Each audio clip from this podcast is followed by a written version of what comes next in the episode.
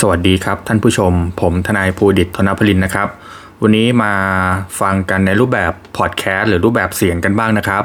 ทั้งผู้ชมทาง YouTube และผู้ชมทางพอดแคสต์นะครับ ในส่วนของอวันนี้นะครับ ผมมีประเด็นที่อยากจะนำเสนอนะครับ เป็นอาจจะเป็นเก็ดความรู้เล็กๆน้อยๆนะครับ คงจะมีประโยชน์สำหรับประชาชนนะฮะแล้วก็ น่นอนจะมีประโยชน์สำหรับนักศึกษากฎหมายนะครับรวมถึงผู้กำลังจะประกอบวิชาชีพทางกฎหมาย โดยเฉพาะทนายความนะครับ พอดีมีละครที่น่าสนใจนะฮะที่มีคนติดตามชมเรตติ้งค่อนข้างจะสูงเลยนะครับละละครเรื่องให้รักพิพากษานะฮะหลายท่านคงคงจะได้ชมกันแล้ว ส่วนตัวผมเนี่ยได้ชมบางส่วนนะฮะเนื่องจากไม่ค่อยได้มีเวลาได้ชมรายการทางกลางคืนนะฮะแล้วก็แต่ว่าได้เห็นข่าวนะฮะ ก็เลยน่าติดตามนะครับ ประเด็นก็มีผู้คนหลายท่านนะฮะที่เป็นนักกฎหมายก็ได้พูดถึงประเด็นที่เขาเรียกว่ามีการดำเนินเรื่องที่อาจจะไม่ตรงกับกระบวนพิจารณาจริงๆนะฮะแต่ผมก็เชื่อว่าทางผู้จัดก็อาจจะให้เป็นความบันเทิงนะฮะตรงนี้เราก็มองว่าเราชมเพื่อความบันเทิงนะฮะแต่วันนี้นะฮะผมก็จะมาให้ความรู้ว่าแล้ววิธีสืบพยานจริง ๆ ในชั้นศาลล่ะเขาทำกันยังไงนะฮะ ผมก็อาศัยโอกาสที่ได้ประกอบวิชาชีพทนายความกว่า 10 ปี และได้มีโอกาสไปสอนหนังสือในมหาวิทยาลัยนะฮะในคณะนิสสัตของมหาวิทยาลัยศรีปทุมวิทยาเขตชลบุรีนะฮะโดยวิชาที่ผมสอนก็เป็นวิชาการว่าความและการให้คำปรึกษาทางกฎหมาย ซึ่งเนื้อหาที่เราจะต้องใช้สอนนักศึกษาด้วยคือวิธีการสืบพยานนะฮะผมก็เลยขออนุญาตสกัดบางส่วนที่จะเป็นเนื้อหาที่เราใช้ในการสอนนักศึกษาในชั้นปริญญาตรีเนี่ยเข้ามาเผื่อเป็นประโยชน์กับ ผู้ฟังแล้วก็ประชาชนอื่นๆนะฮะสามารถนำไป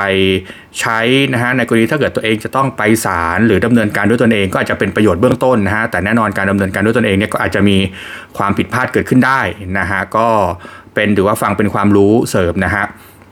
อย่างแรกที่ผมอยากจะพูดก่อนว่ากระบวนการสืบพยานในประเทศไทยนะฮะก็จะเป็นระบบหลักๆ เป็นระบบกล่าวหานะฮะแล้วก็ใน ภาพยนตร์หรือในละครที่เราติดตามกันนะฮะก็คือจะเป็นคดีประเภทที่อยู่ในระบบกล่าวหานะฮะก็คืออยู่ในศาลยุติธรรมศาลยุติธรรมก็คือศาลแพ่งศาลอาญาศาลแพ่งกรุงเทพใต้นะฮะศาลอาญากรุงเทพใต้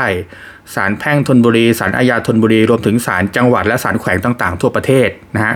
ซึ่งบางจังหวัดที่เป็นจังหวัดเล็กๆเนี่ยอาจจะไม่มีศาลแขวงนะฮะถ้าผมจำไม่ผิดก็น่าจะเป็นปัจจุบัน ถ้าเป็นอ่างทองยังไม่มีสารแขวง ถ้าท่านใดอัปเดตข้อมูลหรือมีสารแขวงแล้ว ก็ก็แจ้งมาทางคอมเมนต์ได้นะฮะแล้วก็มีอีกหลายจังหวัดนะที่ยังไม่มีสารแขวงนะครับ แล้วก็สารจังหวัดเนี่ยจะมีทุกจังหวัด และโดยเฉพาะบางจังหวัดที่เป็นจังหวัดใหญ่ๆ ก็อาจจะมีมากกว่า 1 สารด้วย ยกตัวอย่างเช่น ปัจจุบันนะฮะก็จะมีอ่าถ้าเกิดเป็นนครราชสีมานะฮะก็จะมีศาลจังหวัดนครราชสีมา แล้วก็จะมีศาลสีคิวด้วยนะฮะก็ถือว่าเป็นศาลจังหวัดเช่นเดียวกัน ก็เป็นรายละเอียดที่เกี่ยวกับว่าเขตอำนาจศาลนะฮะซึ่งเราดำเนินกระบวนพิจารณานะฮะระบบยุติธรรมของศาลไทยดำเนินกระบวนพิจารณาในรูปแบบของระบบกล่าวหานะครับ และนอกจากนี้นะคะยังมีศาลที่ประเภทเขาเรียกว่าศาลชำนาญพิเศษด้วยนะฮะศาลชำนาญพิเศษเนี่ยก็จะเป็นระบบกล่าวหา เช่นเดียวกันยกเว้นในคดีแรงงานหรือคดีที่อยู่ในศาลแรงงานก็จะเป็นระบบไต่สวน แต่ถ้าได้เห็นทางปฏิบัติจริงนะฮะ ก็หลาย ๆ คดีที่ได้มีโอกาสได้ทำเนี่ยฟิลของการทำงานยังไงเสียก็ต้องเป็นระบบกล่าวหาคือฝ่ายโจทย์นำสืบอีกฝ่ายซักค้านนะฮะแต่ว่าในบริบทของกฎหมายที่เขียนไว้นะฮะอย่างในคดีของศาลแรงงานก็เขียนไว้ เป็นระบบที่ศาลช่วยช่วยลูกจ้างในการไต่สวนนะครับ ตรงนี้แล้วก็ ถ้าเป็นศาลปกครองก็จะเป็นอีกระบบหนึ่งเป็นระบบไต่สวนนะฮะระบบไต่สวนถ้าให้นึกภาพออก ถ้าใครเคยชมภาพยนตร์อย่างเช่นปาบุญจิน ก็จะฟิลบรรยากาศประมาณนั้นนะก็คือว่ามีตัวละครนะฮะที่เป็นเรียกว่าจันเจ้านะฮะก็จะไปแสวงหาข้อเท็จจริงนะฮะ ในสารไทยก็เช่นเดียวกันแต่อาจจะไม่ถึงประสวงหายข้อจริงเหมือนในภาพยนตร์ดังกล่าวนะฮะเพียงแต่ว่าจะรวบรวมสรุปข้อมูลแล้วก็ให้สารนะครับแล้วก็สารแสวงหาข้อจริงได้ ก็จะเป็นระบบที่เราจะช่วยผู้ฟ้องคดีเป็นอย่างมากนะให้ได้รับความเป็นธรรมนะฮะเอาละกลับมาในวันนี้คอนเทนต์แรกนะฮะผมก็จะพูดถึงเรื่องที่เกี่ยวกับสารยุติธรรมในบ้านเราในประเทศไทยก่อนว่า กระบวนการมันมีหลักๆรายละเอียดอย่างไรบ้าง เพื่อเราไปชมภาพยนตร์ ชมละครที่เกี่ยวกับการดำเนินการในชั้นศาลในประเทศไทยนะฮะจะได้ได้อัธรสหรือเข้าใจมากขึ้นนะฮะแล้วก็ผมมีความคาดหวังนะครับว่า หวังว่าสักวันหนึ่งนะฮะหรือในละครเรื่องถัดถัดไปเนี่ยจะมีการดำเนินกระบวนพิจารณาหรือเนื้อเรื่องเนี่ยให้มันเสมือนกับการทำมูดคอร์ดหรือสารจำลองนะฮะให้มีอัธรสมีความสุขสนานประกอบกับ ได้ความรู้จริงและตรงกับวิธีพิจารณาความแพ่ง รวมถึงวิธีพิจารณาความอาญานะฮะหรือวิธีพิจารณาความตามกฎหมายอื่นๆนะฮะเพราะว่าในประเทศไทยเรามีวิธีพิจารณาคดีเนี่ยเยอะมากเลยหลายฉบับนะฮะเพื่อจะได้ได้อัตรสแล้วก็ตรงตามข้อกฎหมายนะฮะแล้วก็ประชาชนจะได้มีความรู้รวมถึงอาอาจจะมีความสนใจนะฮะในการเข้าสู่วิชาชีพทางกฎหมายมากขึ้นกว่านี้นะฮะเพราะว่าปัจจุบันก็อาจจะอาจจะยังมีละครประเภทนี้น้อยอยู่ นะครับ ตรงนี้ก็อะเราก็จะมาว่ากันในเรื่องของในศาลไทยนะครับ โดยในการสืบพยานนะฮะก็จะแบ่งวันนี้ผมจะมาเล่าเป็นอ่าห้าขั้นตอน จริงๆ ไม่ใช่ 5 ขั้นตอนต้องใช้คำว่าเป็น 5 ประเภทแล้วกันนะฮะผมโปรยประเด็นไว้ก่อน 5 ประเภทก็คือประเภทแรกก็คือวิธีการนำสืบ นะเวลาเราจะนำพยานเราเข้าสืบ ไม่ว่าเราจะเป็นทนายความโจทย์ทนายความจำเลย ทนายความผู้ร้อง ทนายความผู้คัดค้าน ทนายความผู้ร้องสอด ทนายความของคู่ความนะฮะเวลาจะนำพยานของตัวเองเข้าสืบหรือไต่สวนเนี่ยจะต้องทำยังไงนะฮะต่อมานะฮะการถามค้านที่เรียกว่า court examination นะฮะ ก็คือแน่นอนเป็นเราเป็นทนายความฝ่ายตรงข้ามกับคู่กรณี เราจะต้องมีวิธีการถามยังไง เสร็จแล้วนะครับ ต่อมาก็จะเป็นกระบวนการที่เรียกว่าถามติงถามจริงก็หมายความว่า หลังจากที่ลูกความของเราถูกถามค้านไปแล้วเนี่ย อาจจะมีบางอย่างที่เคลือบคลุมที่ยังไม่เคลียร์หรือหรืออาจจะตอบแล้วทำให้รู้สึกว่าอ่าสารเข้าใจผิดไป เราจะแก้ปัญหาอย่างไรนะฮะแล้วก็ประเด็นต่อมาก็คือการขออนุญาตสารถาม นะฮะซึ่งอาจจะมีน้อยแต่ผมก็อธิบายด้วย แล้วประเด็นสุดท้ายอาจจะมีคนพูดน้อยแต่ผมขอพูดด้วยในฐานะที่ว่าเราได้มีโอกาสไปทำในคดีสิ่งแวดล้อม แล้วก็จะมีพยานอีกประเภทที่เรียกว่าพยานผู้เชี่ยวชาญ วิธีการสืบพยานผู้เชี่ยวชาญเนี่ยในทางบัติเขาทำอย่างไรนะฮะผมก็จะมาว่ากัน 5 ประเด็นนี้กันแบบยาวๆฟังเพลินๆกันแล้วนะครับ ทุกท่านก็ติดตามชมกันได้เลยนะครับ อย่างแรกนะครับ การนำสืบพยาน การนำสืบพยานเนี่ยจะเกิดขึ้นในกรณีที่ ไม่ว่าจะเป็นทนายความโจทย์ ทนายความจำเลย ทนายความผู้คัดค้าน ทนายความผู้ร้องนะฮะ เรามีสิทธิ์ที่จะนำทนายความเราเข้าสืบได้นะฮะ โดยวิธีการถามค้านที่เป็นรูปแบบในการนำสืบพยานของฝ่ายเราเนี่ย กฎหมายไทยนะฮะ ก็คือกำหนดไว้ว่าสามารถถามได้แต่ห้ามมิให้ถามนำ นะฮะผมสรุปเป็นวิธีปฏิบัติมาให้เลยนะฮะจะไม่พูดตัวบทในคำที่มันยากๆแล้วกันจะอาศัยว่าพูดง่ายๆ ถามนำคืออะไรครับถามนำเสมือนกับลูกความเนี่ยไม่รู้อะไรเลยนะฮะตัวพยานไม่รู้อะไรเลยทนายความนี่แหละถามนำถามนำซึ่งเราจะเห็นในในละครดังกล่าวที่ที่ผมได้โปรยประเด็นไว้แล้วตอนต้นนะฮะว่าในในบางช่วงบางตอนถ้าทนายความนะฮะนำถามพยานของตัวเอง หรือว่าพยานตัวเองอาจจะตื่นเต้นจำเหตุการณ์ไม่ได้ แต่พูดได้ง่ายาทุกท่านนะฮะลองนึกภาพเหมือนเราเล่นเกมใบคำแล้วปรากฏผู้เล่นเกมเนี่ยนึกคำตอบตอนนั้นออกไม่ได้นะฮะกฎหมายเขาก็วางกติกาไว้แบบอย่างแฟร์ก็คือว่าจะยังไงก็ตามเนี่ยฮะคุณจะต้องจดจำด้วยความนึกคิดความจงทรงจำของตัวเองอพยานเนี่ยจะมาเขาเรียกว่าตอบตามที่ทนายความบอกไม่ได้ อย่างเช่นยกตัวอย่างง่ายๆที่ผมใช้เอาเป็นคำถามง่ายๆในการใช้สอนนักศึกษานะฮะอย่างเช่นในพยานคนเนี้ยเป็นพยานที่รู้เห็นเหตุการณ์ ในคดีอาญาคดีหนึ่งโดยถ้าเกิดว่าในในคดีนั้นมีประเด็นสำคัญเรื่องเขาเรียกว่าลักษณะรูปร่างร่างกายเสื้อผ้าของคนร้ายนะฮะพยานคนนี้กำลังจะเบิกความนำคนร้ายเข้าคุกแน่นอน เขาทำผิดไม่ผิดแต่ยังไม่รู้นะ แต่ว่ากำลังจะบอกบอกว่าเบิกความนำคนร้ายคนนี้เข้าคุกนะฮะกฎหมายก็กำหนดไว้ถ้าเกิดว่าฝ่ายโจทย์หรือพนักงานอัยการส่วนมากคดีอาญาพนักงานอัยการจะเป็นโจทย์นะฮะกฎหมายก็กำหนดไว้ว่าถ้าเกิดว่าพยานคนเนี้ยเขาเป็นพยานที่สำคัญเลยด้วย จริง ๆ ถึงแม้ไม่สำคัญก็ตามนะครับก็ใช้หลักการเช่นเดียวกัน แต่เอาล่ะผมจะพูดให้เห็นภาพ เมื่อพยานคนนี้จะต้องเบิกความในประเด็นสำคัญ รวมถึงประเด็นอื่น ๆ ที่ไม่สำคัญด้วยก็ตาม แต่ปรากฏถ้าเกิดเขาจำไม่ได้นะฮะเขาจำไม่ได้เนี่ยมันเป็นประเด็นที่ที่เราถกเถียงกันในทางวิชาการว่าจำไม่ได้มันอาจจะเกิดจากความทรงจำมันนานเห็นแป๊บเดียว หรือจำไม่ได้ เพราะมันเป็นความเท็จเตรียมมาถูกไหมฮะดังนั้นเนี่ยกฎหมายก็จึงกำหนดไว้ว่า ห้ามไม่ให้ฝ่ายที่นำพยานเข้าสืบเนี่ยถามนำนะครับ เช่น ฝ่ายที่นำพยานเข้าสืบไม่ว่าจะเป็นทนายโจทย์หรือพนักงงานอายการก็ตาม อยากจะให้พยานเบิกความถึงบุคลิก สีเสื้อที่ใส่สีผิวอะไรก็ตามให้มันตรงกับรูปพันธ์สันฐานของคนร้ายที่จับได้นะฮะแต่ปรากฏว่าถ้าเกิดพยานจำไม่ได้นะฮะในส่วนของทนายความโจทย์หรือการจะไปถามว่าพยานครับตัวคนร้ายในวันเกิดเหตุใส่เสื้อสีแดงใช่ไหมพยานครับ ตัวคนร้ายในวันเกิดเหตุเนี่ยเขาคนร้ายเนี่ย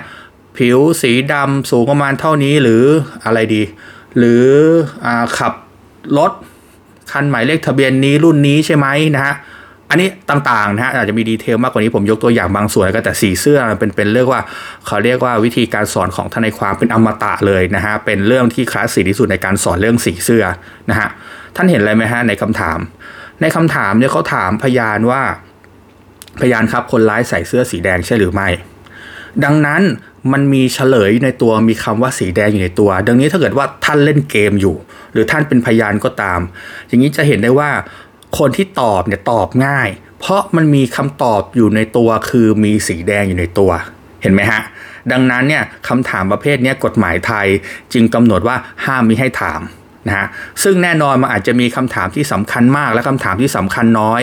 ทนายความฝ่ายตรงข้าม ถ้าเขาไม่ซีเรียสมาก ไม่ใช่คำถามสำคัญเขาอาจจะปล่อยยุนหยวนนะในทางปฏิบัติ แต่ผมเคยทำงานกับ law firm เนี่ยก็คือจะเป๊ะทุกอันเลยเพราะถือเขาถือว่าค่าวิชาชีพค่าว่าความเขาสูงมาก ดังนั้นทุกอย่างทุกประเด็นเขาต้องรักษาสิทธิให้ลูกความอันไหนที่เป็นถามนำแม้นิดเดียวแม้คำถามนิดเดียวไม่ใช่เป็นสาระสำคัญแก่คดีเขาก็จะค้านอันนี้เดี๋ยวผมเคยประสบด้วยตัวเอง ซึ่งก็เป็นแนวทางที่ดีนะ ผมก็นำไปปฏิบัติด้วยเช่นกันนะฮะเอาละย้อนกลับมานะฮะดังนั้นเมื่อคำถามมันมีเขาเรียกว่ามีเฉลยในตัว พยานครับคนร้ายในวันที่เกิดเหตุดังกล่าวที่พยานพบใส่เสื้อสีแดงใช่ไหมนี่แหละเป็นประเด็นที่มีคำตอบอยู่ในตัวกฎหมายห้ามนะฮะเขาเรียกวิธีว่าการนำสืบเนี่ยห้ามถามนาม เพราะมันมีคำถามที่มีคำตอบอยู่ในตัวหรือคำคำถามแบบชักจูงเนี่ยถามไม่ได้ แล้วถามยังไงดีครับ ถามให้ถูกต้อง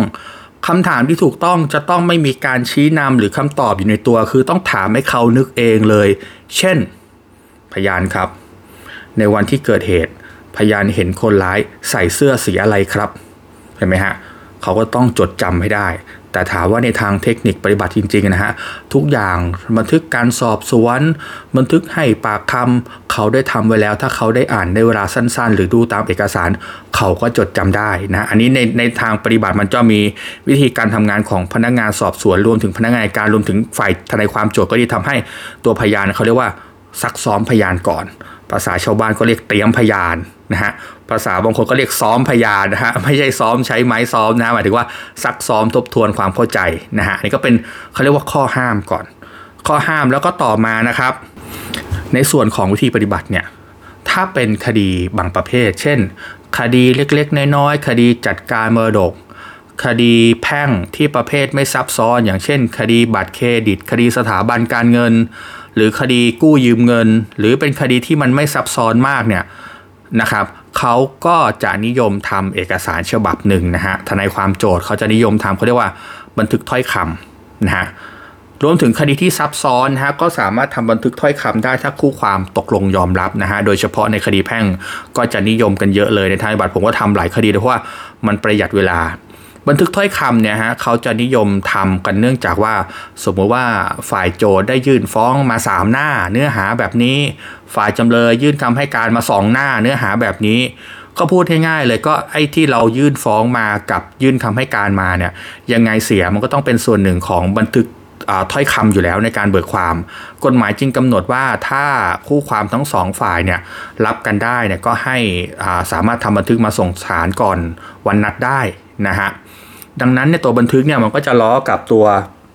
คำฟ้องนะฮะหรือล้อกับคำให้การหรือจะเพิ่มเติมนิดหน่อยแล้วที่เหลือเราก็ไปถามเอา อันนี้ก็เป็นที่นิยมนะฮะแล้วก็เกิดขึ้นบ่อยในกระบวนพิจารณาในศาลไทย เพราะทำให้ สะดวกต่อการพิจารณา แล้วก็เป็นธรรมกับคู่ความทั้งสองฝ่าย เพราะยังไงเสียเนี่ยตัวของคำฟ้องหรือคำให้การก็ดี หรือคำร้องก็ดีก็จะต้อง เบิกความในทำนองนั้นอยู่แล้วนะฮะแล้วก็ที่จะเห็นบ่อยก็จะเป็นพวกคดีจัดการมรดกพวกนี้ฮะก็จะทำบันทึกมาเลยนะฮะแล้วก็จะเป็นการสะดวก ส่วนในคดีอาญาเนี่ยก็จะที่ผมเจอเนี่ยก็จะแบ่งเป็น 2 แบบ แบบแรกก็คือศาลท่านรับนะฮะแบบที่ 2ศาลก็ท่านซีเรียสเห็นว่าเป็นคดีอาญาแม้กระทั่งชั้นไต่สวนบุญฟ้องก็ตาม แต่ว่ามันเป็นสิทธิเสรีภาพของประชาชนนะฮะก็ต้องมาเบิกความสดด้วยวาจาก็ ก็เป็นได้ทั้ง 2 แบบนะฮะ แต่ที่เห็นบ่อยแล้วก็ที่ศาลมักจะรับก็คือมักจะเป็นอาจจะเป็นคดีเช็คนะฮะ เพราะคดีเช็คเนี่ยเป็นคดีที่มันกึ่งๆกับอ่าเป็นคดีทางเอกสารเป็นหลักนะฮะ เพราะว่ามันก็ต้องมีเรื่องของนิติบุคคล เรื่องของการมอบนาจเรื่องของมูลนี่ซึ่งอาจจะต้องมีสัญญามาแสดง รวมถึงวิธีการาจ่ายเช็คนะฮะ การขึ้นเงิน การแจ้งความร้องทุกข์ซึ่งดีเทลมันจะเป็นเรื่องของเอกสารเป็นหลักศาลก็มองว่าถ้าเป็นคดีเช็คเนี่ยส่วนมากที่ผมเจอนะศาลก็สามารถรับบันทึกถ้อยคำนะฮะของพยานโจทย์ในชั้นไต่สวนมูลฟ้องได้ แต่ถ้าเกิดว่าบันทึกถ้อยคำของจำเลยเนี่ยไม่มีนะฮะในคดีอาญาก็จะต้องเป็นเบิกความสดด้วยวาจานะฮะอันนี้ก็เป็นวิธีปฏิบัติในชั้นศาลที่เราพบเห็นกันบ่อยๆนะครับ ต่อมานะครับ หลังจากเรื่องของบันทึกเราจะให้เห็นอันนี้ก็จะเป็นประโยชน์กับทนายความกับนักศึกษาบ้างนะฮะคือว่าการปั๊มเอกสาร ในส่วนของการเบิกความนะฮะไม่ว่าจะเป็นคดีเล็กน้อย คดีซับซ้อนนะฮะสิ่งที่เราจะต้องเขาเรียกว่าประกอบกับคำเบิกความมันต้องมีเอกสารนะครับมีพยานหลักฐานเข้าไป อย่างเช่นในคดีแพ่งคดีหนึ่งถ้าเรายื่นฟ้องจำเลยและเรามีเอกสารแนบท้าย 10 ฉบับนะเขาเรียกว่าเอกสารท้ายคำฟ้อง แน่นอนตอนสืบพยานนะเอกสารท้ายคำฟ้อง 10 ฉบับนั้นเขาเรียกว่าเอกสารหมายจอนะฮะซึ่งเวลาพยานเบิกความพยานก็ต้องตรวจสอบดูเอกสารว่าเอกสารฉบับนี้หมายจอหนึ่งหรือเอกสารท้ายฟ้องหมายเลขหนึ่งเนี่ยเป็นเอกสารหนังสือรับรองนิติบุคคล หรือหนังสือมอบหน้าก็ตาม ถูกต้องตรงกับต้นฉบับแล้วขอส่งให้ศาลนะฮะศาลรับไว้ลักษณะเนี้ยเราก็จะทำกระบวนการเขาเรียกว่าให้พยานนะฮะยืนยันเอกสาร ตั้งแต่ฉบับที่ 1 จนถึงฉบับสุดท้ายนะฮะเพื่อรับรองว่าเอกสารเนี่ยมันถูกต้อง ถ้าเกิดมีต้นฉบับบางอย่างก็ต้องส่งต้นฉบับ ถ้าบางอย่างไม่อยากจะส่งต้นฉบับไปอย่างเช่นสมมุติว่าคดีหนึ่งต้องใช้ ทะเบียนบ้านหรือใบสำคัญการสมรสหรือใบเกิด พวกนี้พยานจะต้องนำเอกสารดังกล่าวไปใช้ในชีวิตประจำวัน หรือไปใช้ทำอย่างอื่นต่อเนี่ยแล้วก็ขอญาติสารนำคืนได้โดย เขาเรียกว่าเลยนะ เทียบต้นฉบับกับสำเนาให้ศาลดูนะฮะโดยสารก็จะเทียบว่าโอเค ต้นฉบับนี้กับสำเนานี้ตรงกันก็จะคืนต้นฉบับให้กับพยานไปนะฮะก็สามารถทำได้นะไม่ได้หมายความว่าทุกอย่างจะต้องนำส่งต้นฉบับทั้งหมด อยู่ที่เขาเรียกว่า เอกสารต่างๆ นั้นว่ามันสำคัญขนาดไหน แต่ถ้าว่าเป็นเรื่องของเช็คสมมุตินะคดีเช็คไม่ว่าจะเป็นคดีแพ่งหรือคดีอาญา แต่พูดถึงคดีอาญาดีกว่านะในคดีอาญาเนี่ยถ้าเราจะฟ้องอคดีตามมูลนี่เช็คเนี่ยแน่นอนเราไต่สวนมูลฟ้อง เราจะขอเช็คต้นฉบับคืนนะก็อาจจะถ้ามันอาจจะแปลกๆนะฮะดังนั้นนะคดีบางเพศก็ต้องใช้ใช้ต้นฉบับนะเพราะว่าเราไม่มีเหตุจะต้องนำไปใช้แล้วนะฮะ การที่เรานำเช็คกลับมาว่าจะแสดงความไม่สุจริตของเราอีกว่าเราจะไปแจ้งความซ้ำหรืออะไรหรือเปล่านะฮะดังนั้นเนี่ยบางประเภทก็ที่เราต้องใช้ชีวิตประจำวันก็ขอคืนมาได้ในการส่งเอกสารก็คงเป็นประเด็นที่จะเห็นกันในทางปฏิบัติมากกว่า ดังนั้นเนี่ยการส่งเอกสารนี่ก็เป็นส่วนหนึ่งของขบวนพิจารณาที่ที่ละครอาจจะมองข้ามไปนะฮะและที่สำคัญในส่วนของการส่งเอกสารเนี่ยเราเป็นฝ่ายนำพยานเข้าสืบ เอกสารนั้นเองเป็นเอกสารของเราเนี่ย ก่อนที่เราจะให้พยานดูก่อนที่เราจะส่งสาร เราต้องไปรีเช็คก่อนว่าเรายื่นบัญชีระบุพยานมาแล้วหรือยัง ไม่ใช่อยู่ๆเราจะส่งเอกสารอะไรเข้าไปก็ได้นะฮะ ซึ่งเราจะไปว่ากันต่อในตอนถัดไปที่เรียกว่าถามค้านนั่นเอง ถามค้านจะแตกต่างจากการนำสืบนะฮะ ซึ่งเวลาเรานำสืบพยานของเราหลักฐานของเราเนี่ยเราต้องโชว์ให้คู่ความฝ่ายตรงข้ามทราบเสียก่อนนะฮะ โดยยื่นบัญชีระบุพยาน พร้อมกับสำเนาให้ฝ่ายตรงข้ามทราบในเวลาที่กฎหมายกำหนด อันนี้ก็เป็นวิธีกับเดิมเนินกระบวนการกรณีที่เราเป็นโจทย์ก็ดี เป็นผู้ร้องก็ดีนะฮะกรณีเป็นโจทย์ก็อย่างเช่น คดีมีข้อพิพาท ฟ้องผิดสัญญาซื้อขาย ฟ้องเช่าซื้อ ฟ้องขับไล่ ฟ้องจ้างทำของเป็นต้นนะฮะแล้วก็ตามกฎหมายอื่นอีกเยอะเลยถ้าเกิดว่าเราเป็นผู้ร้องก็เช่น ที่เห็นบ่อยๆร้องจัดการมรดก ร้องขอให้เป็นคนสาบสูญร้องขอให้เป็นบุคคลไร้ความสามารถ พวกนี้เขาเรียกว่าเป็นคดีไม่มีข้อพิพาทก็จะ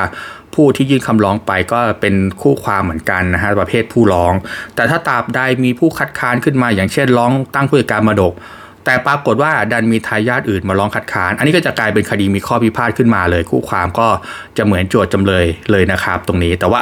เรายังไม่ลงดีเทลกัน เพราะว่าวันนี้อยากจะมาพูดถึงวิธีการนำสืบก่อนซึ่งผมว่าในส่วนของการนำสืบก็เล่าไปหมดแล้วนะวิธีการถาม การส่งบันทึกถ้อยถ้อยคำนะฮะ การส่งเอกสารแล้วก็ตัวอย่างวิธีการถามนะฮะต่อมานะครับเราจะไปพูดถึงการถามค้านบ้าง ซึ่งจะเป็นหัวใจแล้วเขาเรียกว่า เป็นเขาเรียกศิลปะชั้นสูงในการประกอบวิชาชีพทนายความเลย ใครที่สามารถเรียกเรียมคำถามได้ดี มีไหวพริบนะฮะ โอกาสที่จะจับพิรุษนะฮะ พยานที่เบิกความเท็จเนี่ยสูงเนี่ย ก็จะทำให้มีชื่อเสียงได้ได้ง่ายขึ้น แล้วก็เขาเรียกว่าจะทำให้คดีมีประสิทธิภาพ เพราะหลาย ๆ คดีโดยเฉพาะคดีอาญาเนี่ย การถามค้านมีส่วนสำคัญที่ทำให้ศาลยกฟ้องโจทย์ เยอะมากเลย เรามาดูกันนะครับในการถามค้านมีรายละเอียดยังไงกันบ้าง การถามค้านนะครับจะแตกต่างจากการนำสืบเมื่อสักครู่นี้นี้นะครับ เนื่องจากวิธีการถามค้านเนี่ยฝ่ายที่ถามค้านได้มีใครบ้าง ถ้าเราถ้าเมื่อสักครู่นี้คนที่สืบพยานเป็นโจทย์นะฮะฝ่ายทนายความจำเลยก็จะมาถามค้าน ถ้าเมื่อสักครู่นี้คนที่สืบพยานเป็นฝ่ายของทนายความจำเลยนำตัวจำเลยหรือพยานของจำเลยเข้าสืบ ฝ่ายที่ถามค้านก็จะเป็นทนายความโจทย์ ก็คือทนายความฝ่ายตรงข้ามนั่นเอง ถ้าเป็นผู้ร้องนะฮะก็อีกฝ่ายก็จะเป็นทนายความผู้คัดค้าน ถ้าเป็นพยานของผู้คัดค้าน ผู้ที่ถามค้านก็จะเป็นทนายความผู้ร้องนั่นเองนะฮะก็คือถามค้าน court examination ก็คือ เป็นหน้าที่ของทนายความฝ่ายตรงข้ามกับพยานนั่นเอง นะฮะแล้วมันมีสีสันตรงนี้ฮะเพราะว่าตรงถามค้าเนี่ยต้องบอกว่าเราถามอะไรก็ได้ ถามอะไรก็ได้เนี่ยแต่ต้องถามเรื่องเกี่ยวกับคดีนี้นะฮะไม่ใช่ว่าเราฟ้องกันเรื่องหนึ่งกลับไปถามเขาอีกเรื่องหนึ่งนะฮะที่ไม่เกี่ยวกับคดีนี้ อย่างนี้ศาลก็ไม่จดบันทึกเหมือนกันคือ ต้องเป็นประเด็นข้อเท็จจริง ที่เกี่ยวกับคดีนี้ และที่สำคัญการนำสืบหรือการถามค้านนะฮะในทางบัติส่วนมากศาลต้องการแฟกต์หรือข้อเท็จจริงเท่านั้นศาลไม่ต้องการข้อกฎหมาย ข้อกฎหมายเนี่ยเป็นเสมือนความเห็นของตัวความเองนะฮะถ้าเราจะอ้างอิงข้อกฎหมาย แล้วก็ทำคำแถลงการปิดคดีไป อันนี้เดี๋ยวผมจะอาจจะไว้อีก episode หนึ่งแล้วกันเรามาพูดถึงถามค้านกันก่อนว่าถามค้านคือต้องการ fact เท่านั้น ไม่ได้ต้องการตัวข้อกฎหมายนะฮะอะวิธีการถามค้านที่ เขาเรียกว่าสามารถถามได้ เขาเรียกว่าถามได้ ถามได้หมดเนี่ย หรือสามารถถามได้โดยที่แม้กระทั่งถามนำก็ถามได้ ถ้าเกี่ยวกับประเด็นคดีนั้นเนี่ย เพราะว่าการทำค้านเหมือนการต้องการทำลายน้ำหนักของพยานว่า เฮ้ยคุณเบิกความเท็จไหม คุณจดจำข้อเท็จจริงได้ดีไหมคุณเปิดความปักปั๊มไหม ดังนั้นสามารถถามได้หมด มีประเด็นแรกมี 2 ประเด็นที่ต้องสังเกตนะฮะประเด็นแรกก็คือว่า 1. ถามนำก็ได้ 2 นะฮะเอกสารที่ใช้ประกอบการถามค้านตรงนี้เป็นส่วนสำคัญเลยนะ ไม่ต้องยื่นมาชีพยานก็ได้ หมายความว่าไม่ต้องโชว์ให้คู่ความฝ่ายตรงข้ามทราบก็ได้ ถ้าเกิดว่าเราได้ถามแล้ว เอกสารชิ้นนั้นเนี่ยพยานเขารับว่ามีอยู่จริงนะฮะเขารับว่ามีอยู่จริง เอกสารนั้นศาลสามารถรับได้แม้ฝ่ายที่ถามค้านนั้น ไม่ได้ยื่นมาชิรุพยานไว้นะเพราะมันเป็นเขาเรียกว่าเป็นโอกาสตามกฎหมายที่ศาลใช้ให้ทนายความฝ่ายตรงข้าม ใช้ในการ ถามเพื่อทำลายน้ำหนักนะฮะตรงนี้ก็ดังนั้นเนี่ยวิธีการถามค้านทนายความเก่งๆ ก็จะมีวิธีในการตะล่อมในการถามเยอะเลยนะฮะอย่างเช่นถามจูง ถามจูงก็คือว่าอ่าเหมือนกับว่าถามให้เขาเอออด้วย พยานครับ ในวันที่เกิดเหตุนั้นอ่าไฟมันเป็นคืนเดือนมืด รือมันเป็นคืนเดือนหงาย แต่วันนี้มันเรื่องเก่านะปกติเราเห็นตำราดีกาจะเป็นเดือนมืดเดือนหงาย แต่ว่าปัจจุบันเนี่ยมันมีไฟแสงนีออนทั่วไปหมดเลยนะฮะอย่างตำราก็จะเขียนว่าคืนเดือนมืดหรือคืนเดือนหงายนะฮะแสงไฟห่างจากจุดเกิดเหตุ 30 เมตร 50 เมตร ใช่ไหม พวกเนี้ยก็จะเป็นประเด็นที่เขาเรียกว่าคำถามที่แม้มีคำตอบอยู่ในตัว สังเกตนะครับเมื่อกี้ทนายความฝ่ายที่นำพยานนำสืบ จะถามคำถามฝ่ายที่มีคำตอบอยู่ในตัวไม่ได้ แต่พอทนายความที่ถามค้านเนี่ยจะสามารถถามค้านในคำถามที่เกี่ยวกับคดีนั้น แม้จะมีคำตอบอยู่ในตัวก็ได้ เช่นเมื่อสักครู่นี้เขาบอกว่า พยานครับเห็นคนร้ายใส่เสื้อสีแดงใช่ไหม ถ้าเป็นพยานของเราเนี่ยฝ่ายที่เรานำสืบเนี่ยเราถามแบบนี้ไม่ได้ แต่พอตอนนี้เรามาเป็นการถามค้านแล้วเนี่ยเราสามารถถามได้แม้กระทั่งพยานครับ ในวันเกิดเหตุจริง ๆ แล้วคนที่เป็นคนร้ายเนี่ยใส่เสื้อสีเหลืองใช่ไหมใส่เสื้อสีดำใช่ไหมสีอะไรก็ได้ที่มันไม่ตรงกับสีของคนร้ายหรือสีของจำเลยอะนะฮะดังนั้นน่ะพยานเขาอาจจะจดจำ จดจำคลาดเคลื่อน หรือว่าอาจจะเบิกความตามจริง เพราะบางคดีก็ต้องยอมแล้วว่ามีการเตรียมเพื่อปักปั๊มกันนะฮะพวกนี้สามารถถามจูงโดยมีคำตอบอยู่ในตัวได้ แล้วก็สามารถยื่นเอกสารหลักฐานต่างๆ ให้พยานดูและตรวจสอบได้ ตรงนี้ผมอาจจะมีทริคเทคนิคในการเสริมนิดนึงนะฮะแล้วก็เอาไปสอนนักศึกษาฮะปัจจุบันเขาเรียกว่าอ่า แพลตฟอร์มทางออนไลน์ต่างๆเนี่ยได้นำมาใช้เกี่ยวข้องกับในคดีเยอะ โดยเฉพาะคดีหมิ่นประมาทคดีธุรกรรมทางระบบอิเล็กทรอนิกส์พวกนี้ฮะ เวลาเรากำลังจะอ้างอิงแพลตฟอร์ม เช่น Facebook YouTube หรือว่า Twitter IG เนี่ยที่มีข้อความที่เกี่ยวกับคดีนั้น ไม่ว่าจะเป็นหมิ่นประมาทหรืออะไรก็ตาม ก่อนที่เราจะไปถามเรื่องหัวใจของข้อความนั้นนะ่ะวิธีการถามที่จะมีประสิทธิภาพคือต้องเอาข้อความที่ soft ให้เขาดูก่อน เช่นนี่มีคดีหนึ่งที่ผมเคยทำนะ เป็นคดีที่เกี่ยวกับเขาเรียกอ่าอ่าเป็นคดีที่กับกงเจ้าหนี้นะฮะเป็นคดีกงเจ้าหนี้กงเจ้าหนี้ปรากฏว่าจะจำเลยที่ 1จำเลยที่2เนี่ยเป็นอดีตสามีภรรยากันนะฮะแล้วก็จดทะเบียนสมรสหลอกๆนะฮะแต่ปรากฏยังใช้ชีวิตอยู่ด้วยกันยังมี anniversary ด้วยกันยังมีถ่ายรูปใช้ชีวิตในแพลตฟอร์มทางสื่อออนไลน์ด้วยกันนะ ทีมงานก็ไปเก็บข้อมูลมาอารู้แหละ ตอนนี้ก็เขาว่าจดทะเบียนหย่ากันแล้วเรียบร้อยในทางนิตินัย แต่ทางพฤตินัยเนี่ยในบ้านหลังดังกล่าวเนี่ยเขาก็ยังให้เขาเรียกว่ายังให้คู่สมรสอีกฝ่ายที่อดีตคู่สมรสดีกว่านะฮะอยู่อาศัย ตอนนั้นมันมีข้อเท็จจริงในประเด็นที่ว่าว่าการจด ทะเบียนหย่าเนี่ยมันเป็นการจดเพื่อหลีกเลี่ยงไหมและตัวทรัพย์สินตัวการแสดงออกเนี่ยมันยังลักษณะว่ายังคบหากันอยู่ใช่ไหมนะฮะตัวจำเลยก็ต่อสู้มาคบหา แล้วก็อย่าขาดไม่เคยอยู่ด้วยกันไม่เคยเจอกันแล้ว นี่ผมก็ต้องเอาเขาเรียกว่าหลักฐานที่เป็นแพลตฟอร์มทางสื่อออนไลน์เนี่ยเข้าไปให้ศาลทราบให้ศาลเชื่อ นี่ถ้าเกิดผมเอาภาพที่เป็นภาพชุดสำคัญเลย ที่เขาลงข้อมูลใช้ชีวิตด้วยกันตั้งแต่ หลังหย่าจนถึงปัจจุบันเนี่ยเขาก็คงตกใจแล้วคงอาจจะหาวิธีเลี่ยงไม่ตอบแน่นอน วิธีที่ดีที่สุดในการถามเกี่ยวกับให้ยอมรับกับเอกสารต้องเอาข้อความที่มัน soft ที่สุดให้เขาดูก่อนเช่น ณตอนนั้นก็ต้องเอาข้อความที่เขาเรียกว่าเอาหน้า capture เฉพาะตัวโปรไฟล์ให้ดู แล้วก็ถามเพราะว่านะฮะเช่นพยานครับ พยานได้ใช้ Facebook Twitter IG ชื่อนี้ภาพนี้เป็นของพยานใช่ไหมเนี่ยเอาไปเป็นคำถามที่มันอาจจะซ้อซึ่งซึ่งเขาเขาเห็นแล้วเขาอาจจะยังคิดไม่ทันนะ เพราะว่าเราไม่ได้ยินบัญชีพยานเข้าไป เป็นหลักฐานที่เขาเขาเพิ่งเห็นตอนนั้นตอนอยู่ในข้อพยาน หันซ้ายหันขวาทนายความก็ขบิบตาพูดอะไรไม่ได้นะฮะก็ตัวจะตอบยังไงต้องตอบว่าใช่พราะตอบว่าใช่แล้วเนี่ยคำถามแรกเนี่ยสำคัญมันจะเดินเรื่องไปสู่ตอนที่ 2 ได้ คือว่าเมื่อเขายอมรับว่าแพลตฟอร์มนั้นเป็นของเขาแล้วนะฮะ ทำไงต่อฮะเราก็จึงทยอยเอาภาพที่เป็นภาพหรือข้อความที่เป็นหัวใจสำคัญในดีไปให้เขาดูเนี่ยพยานครับแพลตฟอร์ม หรือ Twitter IG Facebook ของพยานเนี่ยได้ลงข้อความหรือโพสต์ภาพดังต่อไปนี้ใช่ไหมครับ วันที่ปรากฏตามนี้ใช่ไหมครับ คราวนี้ครับเขาจะตอบอะไรก็ช่างเขาเพราะยังไงศาลก็คิดว่าศาลคงเชื่อแล้วว่าอ่าหนึ่งเป็นแพลตฟอร์มของเขาเป็นแอคเคาท์ของเขา 2 ข้อความนั้นเขาเป็นคนลง ซึ่งโดยส่วนมากถ้าเขาตอบใช่นะฮะในคำถามแรกคำถามต่อมา เขาก็จะเลี่ยงตอบว่าไม่ใช่ยากมาก ซึ่งเขาก็จะก้มหน้าก้มตาตอบเบาๆนะฮะว่าค่ะหรือครับหรือก้มหน้าก้มตาตอบเสียงเบาๆนะเท่าที่ผมเจอ อันนี้ก็เป็นเทคนิคหนึ่งซึ่งมันอาจจะ เอาไปปรับได้ ก็มี 2ออย่างคือคำถามเนี่ยจะเป็นคำถามแบบไหนก็ได้แต่ต้องเกี่ยวกับประเด็นคดี แต่แต่เป็นคำถามไปดูหมิ่นเหยียดหยามเขาไม่ได้นะนะฮะก็ต้องมีมัญญาตในการถามด้วยก็คือถามตามกฎหมาย แล้วเพียงแต่ว่าการดีไซน์คำถามมันสามารถถามคำถามที่มีคำตอบอยู่ในตัวได้ แล้วทำไมต้องไปมีคำตอบอยู่ในตัวในคำถามครับ ไม่เป็นการช่วยพยานเหรอ มันเป็นแบบนี้ครับไอ้คำตอบที่มันมีอยู่ในคำถามคือเป็นคำตอบที่ผิดนะฮะเช่นในวันเกิดเหตุอะตัวเขาเรียกว่าคนร้ายเนี่ยมันใส่เสื้อสีแดง แต่ตัวทนายความจำเลยก็พยายามป้อนคำตอบเข้าไปนะฮะพยานครับในวันที่เกิดเหตุนั้นนะฮะคนร้ายจริงๆเนี่ยใส่เสื้อสีดำใช่ไหมครับ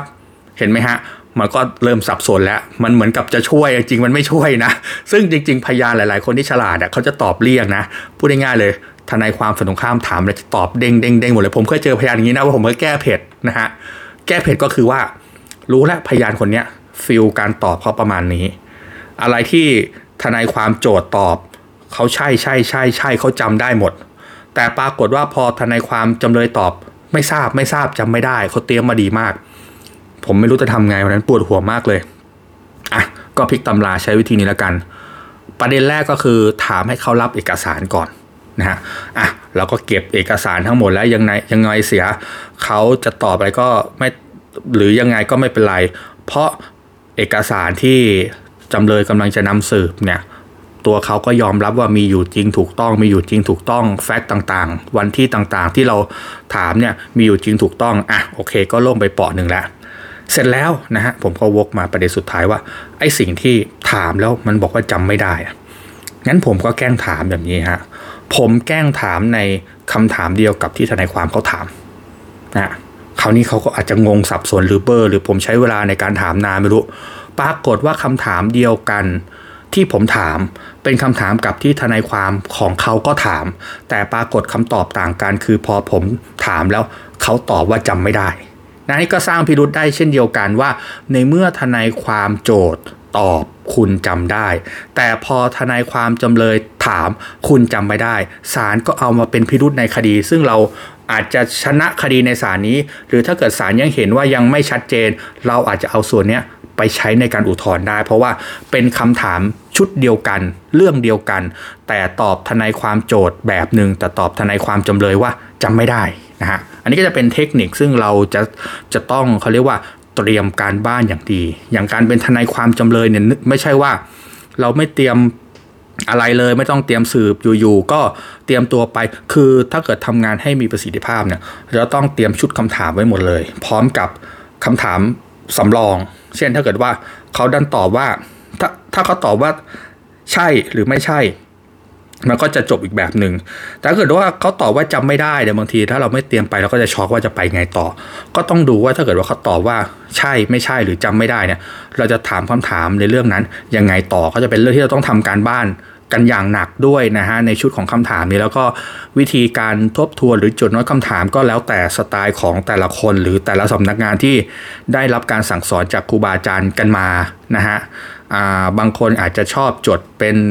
กระดาษเล็กๆ บางคนก็จดแบบตีตาราง คือผมเห็นมาหลายรูปแบบนะฮะ ผมก็จะมีประเภทหลังๆ ผมก็จะใช้ว่าถ้าเกิดเป็นคดีที่ไม่ซับซ้อนมากก็จะพิมพ์คำถามอยู่ในกระดาษ A4 แต่ถ้าเป็นคดีที่ซับซ้อนมากและมีเอกสารเยอะผมก็จะเอากระดาษ พิมพ์คำถามอยู่ในกระดาษ A4 ชุดหนึ่งแล้ว แล้วก็จะมีเขาเรียกกระดาษกระดาษฟุตโนตนะฮะกระดาษสีแผ่นสี่เหลี่ยมเนี่ยแปะไว้หน้าชุดเอกสารอีก อย่างเช่นเอกสารเรามีลังหนึ่งใช่ไหมเรามีลังหนึ่งเนี่ยโอ้โหบางทีเป็น 70-80 ฉบับเลยนะฮะ 70-80 ฉบับอะ ทุกอันก็จะมีฟุตโนตข้างหน้าว่าตรงเนี้ยมันเรื่องอะไรและหัวใจมันคืออะไรเวลาเราเอกสารนี้ไปนำสืบหรือไปถามค้านก็ตามเนี่ย จะได้ไม่หลงลืมว่าหัวใจมันคืออะไร แล้วก็ต้องทำการบ้านหนักมาก ซึ่งแน่นอนมันก็สอดคล้องกับเขาเรียกว่าค่าวิชาชีพในการที่เราได้รับไปนะฮะตัวนี้ก็จะเป็นในประเด็นที่เขาเรียกว่าการถามค้านนะฮะตัวอย่างบอกไปแล้ว ข้อสังเกตบอกไปแล้ว เอกสารไม่ต้องยื่นบัญชีระบุพยานก็ได้ วิธีการถามบอกไปแล้วนะฮะ มามีข้อสังเกตอีกนิดเดียวในส่วนของเอกสารที่บอกว่าไม่ยื่นบัญชีพยานเนี่ยแต่ถ้าเกิดว่าฝ่ายเราต้องการจะใช้เช่นกัน เราก็ต้องยื่นนะอย่างเช่น ฝ่ายโจทย์เขานำพยานเข้าสืบอาจสืบไปแล้ว สมมติว่าผมเป็นทนายความจำเลยนะตอนนี้ ผมขึ้นไปถามค้านแล้วผมมีเอกสารฉบับหนึ่งเอาไปถามค้านปรากฏว่าเขารับว่าเอกสารนั้นมีอยู่จริง อันนี้คือผมไม่ต้องยื่นบัญชีพยานได้ แต่หมายความว่าถ้าจำเลยหรือลูกความของผมเนี่ยต้องการจะเบิกความเกี่ยวกับเอกสารนั้นเช่นเดียวกัน อันนี้เราก็ต้องยื่นบัญชีระบุพยานนะ นะฮะดังนั้นการยื่นบัญชีระบุพยานก็จะเป็นเขาเรียกกระบวนการหนึ่งซึ่งดูผิวเผินมันอาจจะไม่ยุ่งยากแต่เวลามาทำงานทางด้านกฎหมายจริง ๆ แล้วเนี่ยมันต้องวิเคราะห์กันอย่างสูงเลยว่าอันไหนจะยื่นตอนไหนนะฮะอันไหนยื่นดีอันไหนไม่ยื่นดีนะฮะต้องวิเคราะห์สองสองอันดับนะฮะหนึ่งยื่นหรือไม่ยื่นสองยื่นตอนไหนนะฮะเพราะบางอย่างที่เป็นพยานสำคัญนะอาจจะมีเขาเรียกว่าตัวแปร มีแซงชั่นที่ทำให้พยานมันแกว่งไป โดยเฉพาะพยานบุคคลเนี่ยก็สำคัญมากนะฮะอะต่อมาเดี๋ยวเราไปในสเต็ปที่ 3 กันเรื่องของการถามติงนะครับ การถามติงนะฮะมันจะเกิดขึ้นในกรณีที่เสร็จสิ้นการทำค้านแล้ว พอเสร็จสิ้นการทำค้านแล้วเนี่ยนะครับ ปรากฏว่ามันมีบางคำถามที่เรียกว่ามันเขาเรียกว่า ทำให้รูปคดีมันเสียไปหรือสารสงสัยนะฮะเราก็สามารถถามติงได้ ดังนั้นฝ่ายที่ 3 ถามติงนะฮะจะเกิดขึ้นในกรณีที่ฝ่ายที่เป็นผู้นำพยานเข้าสืบนะฮะดังนั้นจะสังเกตดีๆผู้ที่นำพยานเข้าสืบจะถามได้หลักๆนะฮะสองครั้ง ครั้งแรกคือตอนนำสืบอ่าพอนำสืบเสร็จอีกฝ่ายถามค้าน พอพอถามค้านเสร็จเนี่ยเป็นถามติง ที่สำคัญนะฮะของถามติงอะประการแรกก็คือ จะต้องติงได้นะฮะเฉพาะประเด็นที่ทนายความฝ่ายตรงข้ามเขาถามค้านเท่านั้น ถ้าเกิดว่าอยู่ๆคนลืมคำถามนี้ขึ้นมาแล้วคุณจะขอถามติงนี้ไม่ได้ เดี๋ยวคุณจะต้องไปตอนที่ 4 คือเขาเรียกว่าขอญาตสารถามเพิ่มนะฮะดังนั้นคำถามติงเนี่ยจะเป็นเรื่องที่ท่านจะต้องถูกนะฮะไม่ใช่ท่านถูกสิแต่เรียกว่าพยานของท่านเนี่ยถูกทนายความฝ่ายตรงข้าม ถามค้านเอาไว้ฮะและกติกาของการถามติงเนี่ยก็เหมือนตอนที่ท่านนำพยานเข้าสืบอะฮะคือทำไงฮะถามคำถามได้แต่ห้ามเป็นคำถามนำคือห้ามเป็นคำถามที่มีคำตอบอยู่ในตัวโดยตัวอย่างการถามติงที่ดีนะฮะต้องไม่ใช่ถามให้พยานเบิกความเขาเรียกว่ากลับไปกลับมา ตัวอย่างคำถามติงที่ไม่ดีและไม่คนถามอย่างเช่น ตอนนำ เอาเรื่องคนร้ายเหมือนเดิม ตอนนำสืบคุณนำสืบว่าคนร้ายในที่เกิดเหตุใส่เสื้อสี สีแดง แต่พอถูกถามค้านปรากฏว่าไปตอบสีดำคนร้ายใส่เสื้อสีดำแต่มาถามติงให้กลับเป็นสีแดงเขาเรียกว่าพยานเบิกความกลับไปกลับมา เป็นคำถามที่ต้องบอกเลยเหมือนแบบพยานมันเสียไปแล้วนะฮะดังนั้นเนี่ยถามติงเนี่ยนะฮะอาจจะเป็นในลักษณะที่ชูให้เห็นว่า วิธีการตอบคำถาม หรือฟังคำถามเข้าใจไหมอย่างเช่นอาจจะบอกว่าพยานครับที่ตอบไปนะ่ะสรุปว่างงหรือสับสน ให้พยานดูบันทึกจับกลุ่มบันทึกถ้อยคำบันทึกอะไรต่างๆ ที่ที่ที่มันสามารถรีเฟอร์ได้นะ อีกครั้งว่าสรุปคนร้ายใส่เสื้อสีอะไรเนี่ยฮะเราก็จะเห็นในรูปแบบนี้ รวมถึงที่เราจะเห็นบ่อยโดยเฉพาะในคดีที่ทนายความยื่นฟ้องในคดีที่มันมีกาสารเยอะๆนะฮะ อย่างเช่นนิติกรรมหรือสัญญาที่มีความซับซ้อนมีการทำขึ้นหลายวันนะฮะปรากฏพยานเนี่ยเบิกความจำวันที่ผิดไปนะฮะเรานะฮะสามารถถามติงพยานของเราได้ โดยอาจจะเอาเอกสารนั้นให้พยานดูนะฮะเช่น พยานครับที่เบิกความตอบทนายความจำเลยเข้าไปเรื่องวันที่จ่ายเงินวันที่รับเงินอะไรพวกเนี้ยพยานบอกว่าวันที่ 1 สิงหาคมสมมตินะ แต่จริงๆแล้วมันไม่ มันไม่ถูกต้องพยานช่วยดูเอกสารหน่อยได้ไหมครับว่าแท้จริงเนะ่ะตามเอกสารมันเป็นวันที่เท่าไหร่ พยานก็นั่งดูเอกสารเออปุ๊บแป๊บหนึ่งนะฮะ เราสามารถให้พยานดูเอกสารได้นะ เพราะมันเกี่ยวกับสำนวนในคดีเราเป็น paper ที่เขาสามารถดูได้นะฮะไม่เพราะว่ามันไม่ใช่ถ้อยคำเบิกความถ้าเกิดดูเอกสารเนี่ยดูได้นะฮะแต่ดูเขาเรียกว่า footnote ที่เตรียมคำเบิกความมันนั้นส่วนมากดูไม่ได้นะฮะอะพอเรามาดูเอกสารเราก็เอ้า ผมเบิกความผิดไปเนี่ยทนายความจำเลยเข้าเอกสารเลยผมดูไม่รู้ผมก็งงไปหมดเลยอะวันที่ที่รับเงินจ่ายเงินในเรื่องเนี้ยนะฮะจริง ๆ ไม่ใช่ 1 สิงหาคมครับเป็น 1 มิถุนายน เห็นไหมฮะเราสามารถถามติงประเภทนี้ได้นะฮะ โดยที่ให้เราดูและรีเฟอร์เอกสาร และวิธีการถามติงที่ดีคือ ไม่ใช่ถามดึงคำถามกลับมา แต่ดึงสติของเขามากกว่าว่าสรุปว่าพยานครับคุณเนี่ย ได้เข้าใจคำถามของทนายความจำเลยเขาดีหรือไม่อย่างไรนะฮะอันนี้เป็นคำถามติงที่จะมีประสิทธิภาพนะครับก็คือหลักๆก็คือคำถามคำถามติงก็คือว่า ถามได้เฉพาะคำถามที่ถูกถามค้านเท่านั้นคำถามติงเนี่ยห้ามถามนและที่สำคัญคือถามเพื่อดึงสติ หรือถามให้เขาจดจำที่ดี ไม่ใช่ดึงคำถามกลับมานะฮะซ้ายทีขวาทีพวกเนี้ยก็ถือว่าพยานที่เลื่อนลอยนะครับ ก็ยังไงก็เสียเสียไปเลยนะฮะอาจจะเสียไปเลยไม่ทั้งหมดอย่างนี้อยู่ที่ดูพินิจของศาลด้วยแล้วแต่แล้วแต่เขาเรียกว่าแล้วแต่แฟกต์ในเรื่องนั้นๆด้วย ถ้าเป็นข้อเท็จจริงที่จะต้องจำให้ได้สำคัญในการลงโทษคนเนี่ยมันก็ต้องแม่นเป๊ะ แต่ถ้าเกิดมันเป็นแค่เพียงแต่รายละเอียดปีกย่อยซึ่งมันผ่านมานานแล้ว อาจจะจดจำวันที่ผิดผิดพลาดบ้างเนี่ยตัวนี้ศาลอาจจะอาจจะมองว่าเป็นประเด็นรองนะครับอะต่อมานะครับอีกอันหนึ่งตอนที่ 4 แล้วนะคะตัวนี้ก็จะเป็นเรื่องของ การขออนุญาตศาลถาม การขออนุญาตศาลถามเนี่ยครับพูดง่ายๆเลยมันเหมือนคำถามที่หลงลืม เก็บตก แต่สำคัญนะฮะต้องผมต้องบอกอย่างนี้ก่อน เราพยายามอย่าให้ลืม ไม่ว่าทนายความโจทย์ ไม่ว่าทนายความจำเลย ไม่ว่าทนายความฝ่ายใดไม่ว่านำสืบไม่ว่าถามค้านนะฮะสำคัญคืออย่าให้ลืมเพราะโอกาสที่ขออนุญาตศาลถามผมบอกเลยว่า 50 50 ส่วนมากไม่ได้รับการอนุญาตด้วยซ้ำ นะฮะเพราะเป็นคำถามที่มันจะสามารถถามได้ตอนนั้นถ้าคุณแบบไม่นั่นเองศาลจะอนุญาตให้เนี่ยจะเป็นคำถามสำคัญหัวใจคดี หรือเพื่อประโยชน์ในความยุติธรรมจริงๆนะฮะวิธีการอขออนุญาตศาลถามเนี่ยเมื่อเรานำสืบถามค้านถามติงจบแล้วเนี่ยทนายความฝ่ายใดก็ได้นะ อันนี้ฝ่ายใดก็ได้นะไม่จะเป็นต้องโจทย์ก่อนจำเลยก่อน ฝ่ายใดก็ได้เนี่ยแถลงต่อศาลด้วยวาจาในขนาดนั้นเลยว่าศาลครับ ผมขออนุญาตศาลถามเพิ่มเติมหนึ่งคำถามครับ เป็นคำถามสำคัญครับนะฮะแต่ว่ายังถามเลยไม่ได้ศาลก็จะถามทนายความท่านนั้นว่า ท่านจะถามว่าอะไร นี่กระบวนการเนี่ย ตัวทนายความก็ต้อง พรีเซนต์คำถามนั้นให้ศาลถ้าศาลอนุญาตก็ก็จึงถามพยานนะฮะแต่ในทางปฏิบัติเราก็จึงนิยมว่าถามพยานกับศาลได้แหละไปพร้อม ๆ กันนะฮะบางทีเขาเรียกว่าพยานก็มืนนึกว่าศาลอนุญาตแล้วนะฮะก็เผลอต่อไปศาลก็อะตามน้ำก็จดก็มี แต่ดังนั้นเนี่ยส่วนมากบางศาลท่านซีเรียสมากก็ต้องอ่าต้องดูว่าศาลท่านอนุญาตหรือเปล่า ดังนั้นคำถามที่เรียกว่าขออนุญาตศาลศาลถามเนี่ยเขาเรียกเหมือนคำถามเก็บตก และแน่นอนกติกาในการขออนุญาตศาลถามเนี่ยถ้าเกิดว่าเราถามพยานของเราเองเนี่ยแน่นอนเราก็ต้องห้ามถามนำนะฮะแต่ถ้าเกิดเราต้องเราเราเป็นเราถามพยานฝ่ายตรงข้าม ก็กติกาเดียวกับถามค้านคือสามารถถามนำได้ แต่ว่าไม่ว่าจะฝ่ายโจทก์ ไม่ว่าจะฝ่ายจำเลยเนี่ยขอให้ present คำถามนั้นให้ศาลทราบก่อนนะฮะพอ present แล้วศาลอนุญาตเนี่ยก็จึงจะสามารถถามได้ และกติกาต่อมานะฮะหลังจาก ขออนุญาตสารถามแล้วเนี่ย มันจะไม่กลับไปสู่ลูปถามถามค้านถามติงนะฮะ พูดง่ายๆเลย การขออนุญาตสารถามเนี่ยคนละหมัด คือฝ่ายที่ถามทนายความฝ่ายที่ถามเนี่ยเมื่อถามแล้วนะฮะอีกฝ่ายก็มีโอกาสที่จะถามค้านเท่านั้น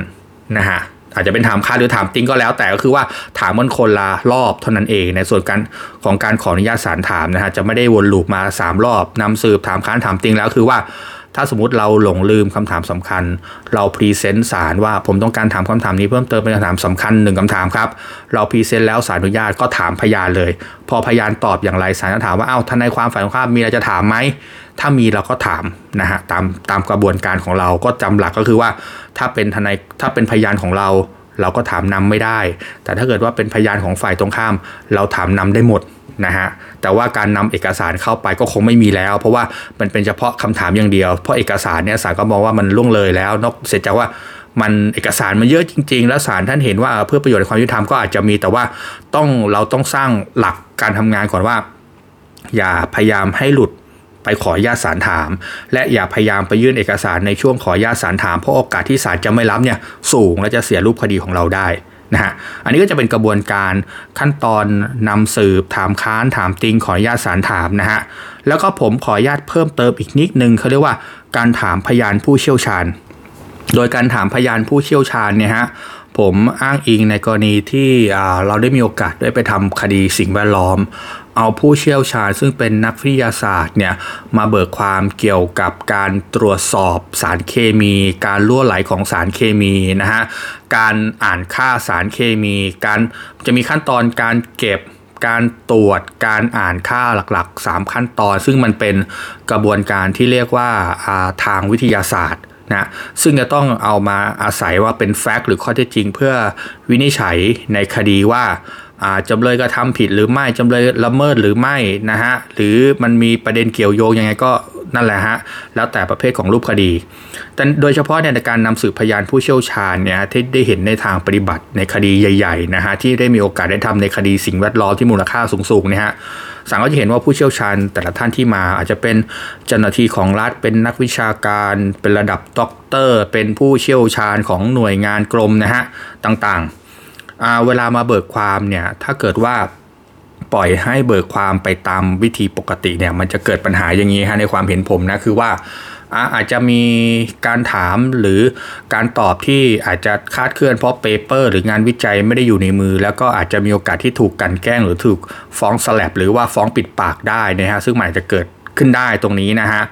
ดังนั้นเนี่ยศาลจึงมักจะให้พยานซึ่งเป็นพยานผู้เชี่ยวชาญตรวจดูคำถามตัวเองให้ชัดเจน นะฮะผมไปทำคดีหนึ่งที่ศาลแพ่งนะเป็นคดีสิ่งแวดล้อมคดีใหญ่นะฮะมูลค่าสูงอาศาลก็จะให้พยานผู้เชี่ยวชาญที่กำลังจะมาเบิกความเกี่ยวกับขั้นตอนการตรวจการ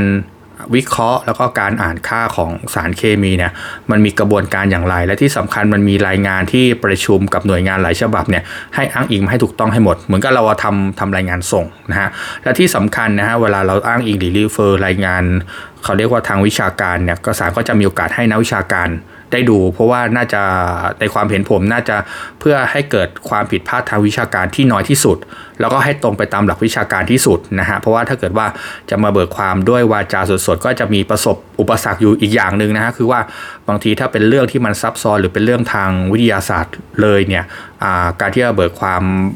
อธิบายในศาลเนี่ยมันก็คงจะกินเวลาแบบนั้นมากๆนะเพราะว่าทั้งทนายความโจทก์ทนายความจำเลยทั้งผู้พิพากษาก็ดีนะฮะก็เป็นนักกฎหมายอาจจะไม่ใช่นักวิทยาศาสตร์ที่มาเข้าใจนี้ ดังนั้นเนี่ยกระบวนการหลักก็คือจะให้พยานผู้เชี่ยวชาญเนี่ยทำบันทึกโดยทำที่ศาลนะฮะก็จะทนายความเตรียมเตรียมคอมพิวเตอร์ไปแล้วก็พิมพ์ถามตอบถามตอบ แล้วก็มีอ้างอิง refer เอกสารให้พยานนั้นจนพึงพอใจพอเสร็จแล้วก็ปิ้นตัวคำถามเนี่ยให้ทนายความจำเลยดู